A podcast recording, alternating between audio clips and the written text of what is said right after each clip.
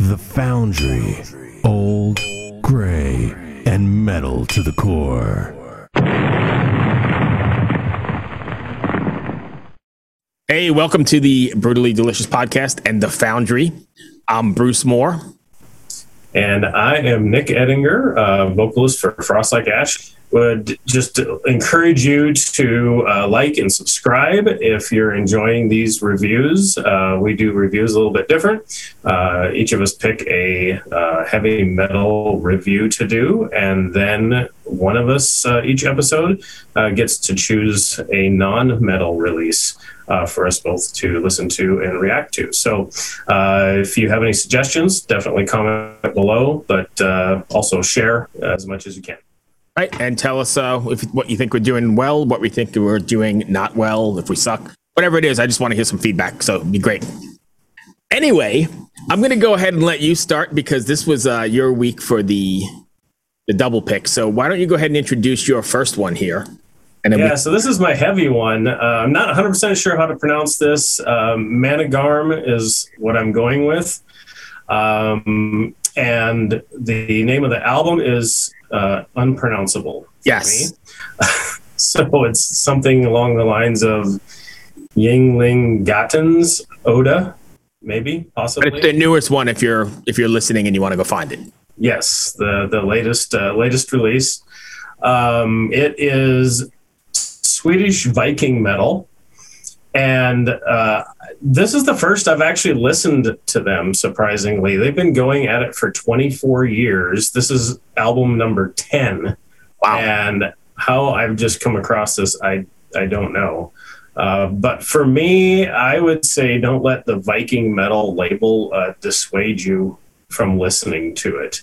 Uh, what what did you think about the influences they may have or, or, or what their style or genre was. So I'm to first say that I have heard these guys around and I've definitely probably have some stuff in my inbox, but as you know, I can't always get to everything. So I've actually never listened to them either until you said it. So I'm coming at this brand new as well. And as a semi black metal fan, you know, I like some of it that you've thrown my way. I definitely thought this was fun. I thought there was a lot of death metal influences. And I even I'm going to go out there, and you probably know more than me. Maybe some a bath, a bath, however you pronounce it, some influences, especially with like the the grunts or those death metal grunts. Does that make sense? Yeah, absolutely. Yeah, it, I've I um, you know I could I could see the Viking influence. I think it's probably it probably has progressed over the years to where uh, it was very Viking oriented uh, at the beginning, and maybe it's it's progressed over the years, but also folk. Um, and just like uh, Korpiklaani, uh, we had a, a, a, couple months ago or a few weeks right. ago. Um, and then, uh, like you said, there is definitely black metal influences uh, that you can hear. There's one song in particular that um, reminded me very much of Satyricon. So yeah. So are you talking about uh, Vita Vetter? Yes. Yeah. See, I'm starting to learn myself. I think so. Yeah. So when you talk about folk metal and Viking metal, I think it starts off, so, or at least for me, it started off that way with uh, track one, Friar's Blood. I don't know how to pronounce that. It's 10 minutes, but uh, in my notes here, I mean, it bangs out of the gate for sure. But then it got galloping, and I was sort of reminded of uh, Amon Amarth influences for sure. Yes. Yeah which uh, which I suppose they are the consummate Viking metal band. But right, I mean it's epic metal too, right? Yeah, and it's but it's very epic too, and it's it's got this sense of well, epicness, I guess, and it's folky. And Amon Amarth was the first thing I could kind of reference it to, at least in the beginning there, at least that song.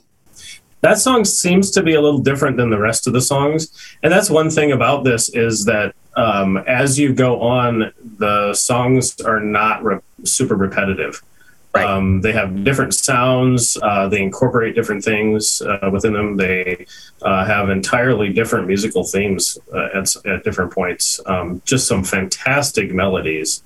Right. Well. So, so even in that second song, um, again unpronounceable, but violin intro, nice and mellow, nice and I mean, it's beautiful and melancholic. And then all of a sudden, there's like this crazy pummeling of death metal, black metal. I don't know what you call extreme metal. I guess it's the best way. Yeah, you never know what is what's coming next. Uh, many of the songs are very very memorable for me. Um, Right. I I found myself um, you know humming and whistling uh, a few few of the melodies uh, throughout the week Yes. uh, as I was listening to it, and I was like, "Where did I hear that?"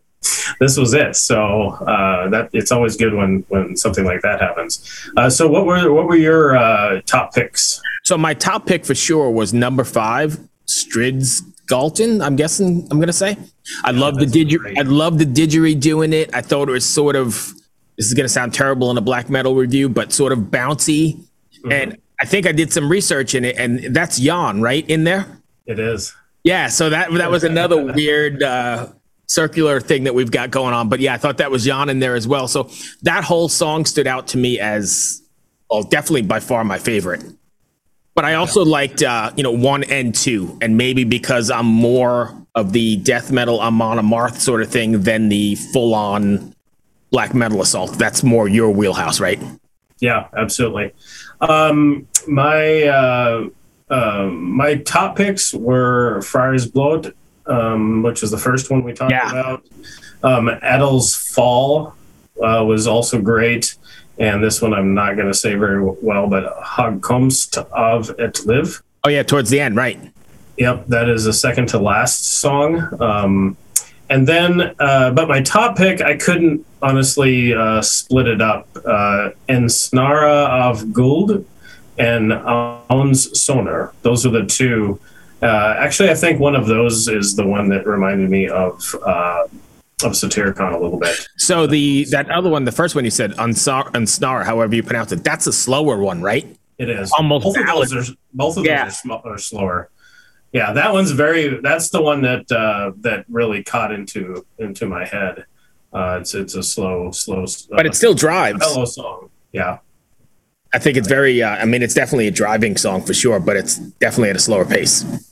yeah. Overall, I really enjoyed this album. I listened to it uh, quite a few times, and uh, and I think it's something that uh, anybody who really likes extreme metal uh, can find something in this album that they'll enjoy.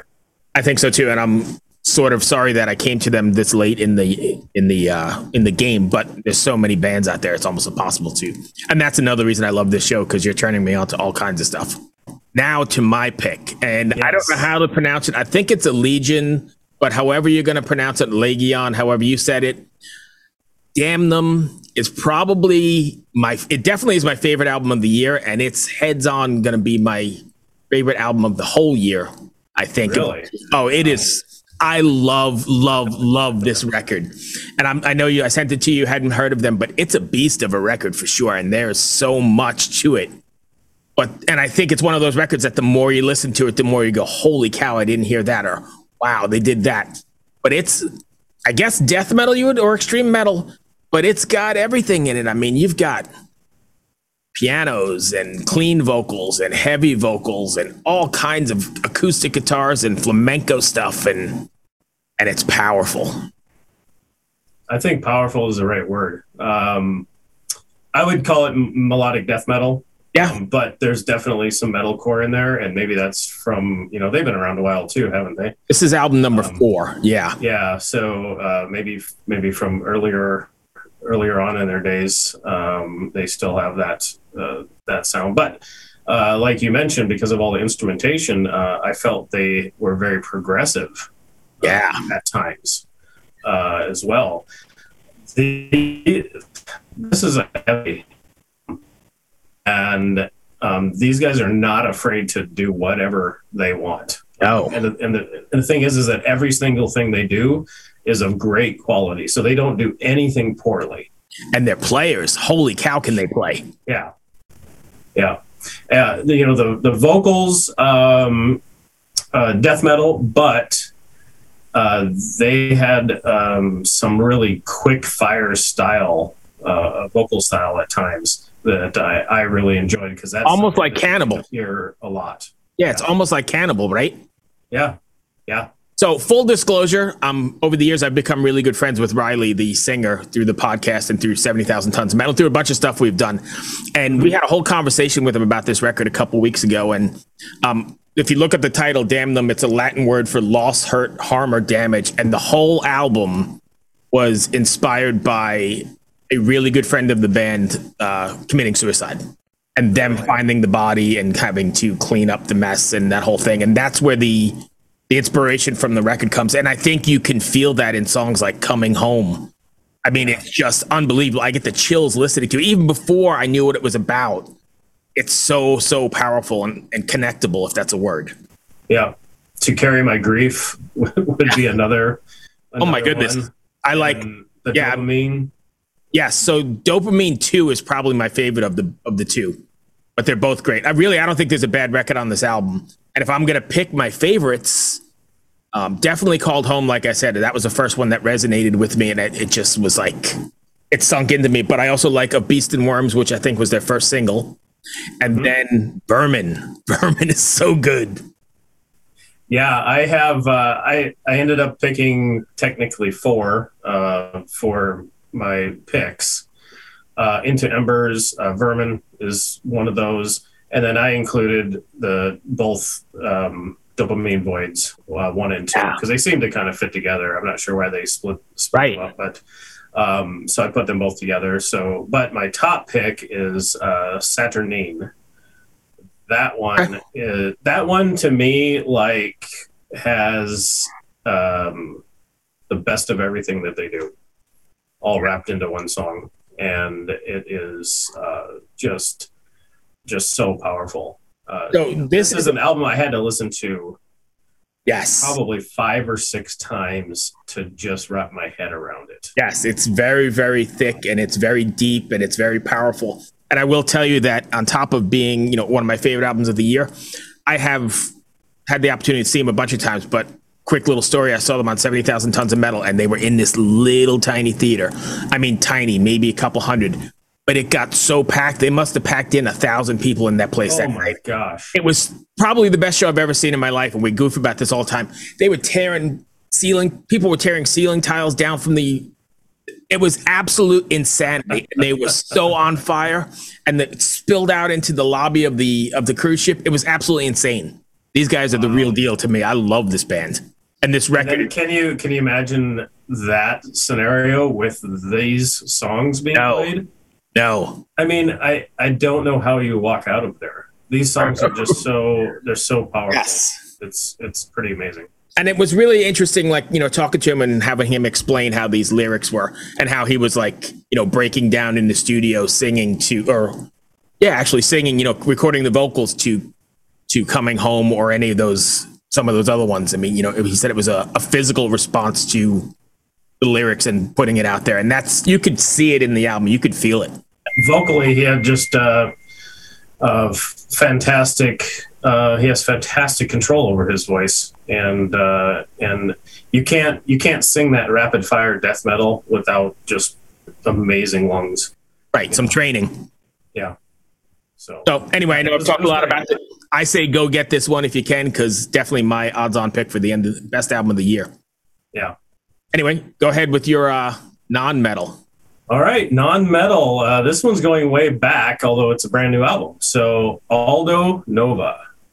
Uh, you may have uh, you may remember some old hits back in the '80s, and then he vanished off the map. And uh, it took him a long, long time. What, 40 years? Is it almost 40 years? Yeah.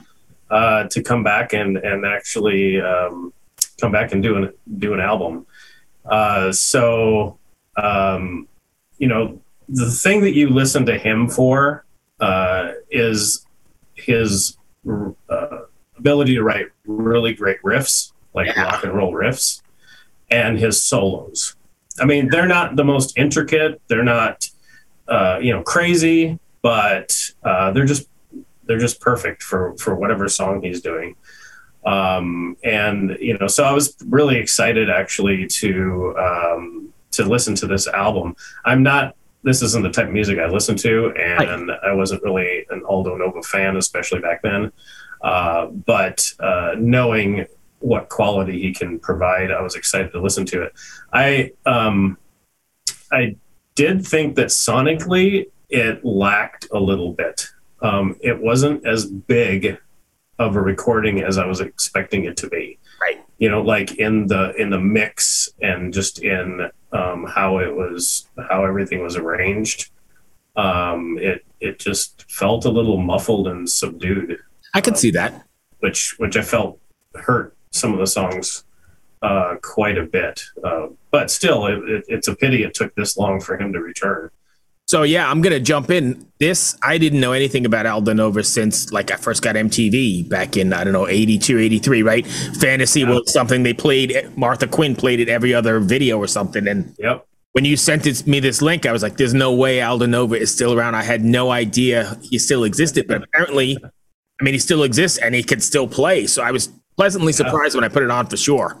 Um, I love that it's a rock opera. That's the sort of thing that uh, I've always been intrigued about. People who can put together, you know, full length thematic albums or concept albums or something like this.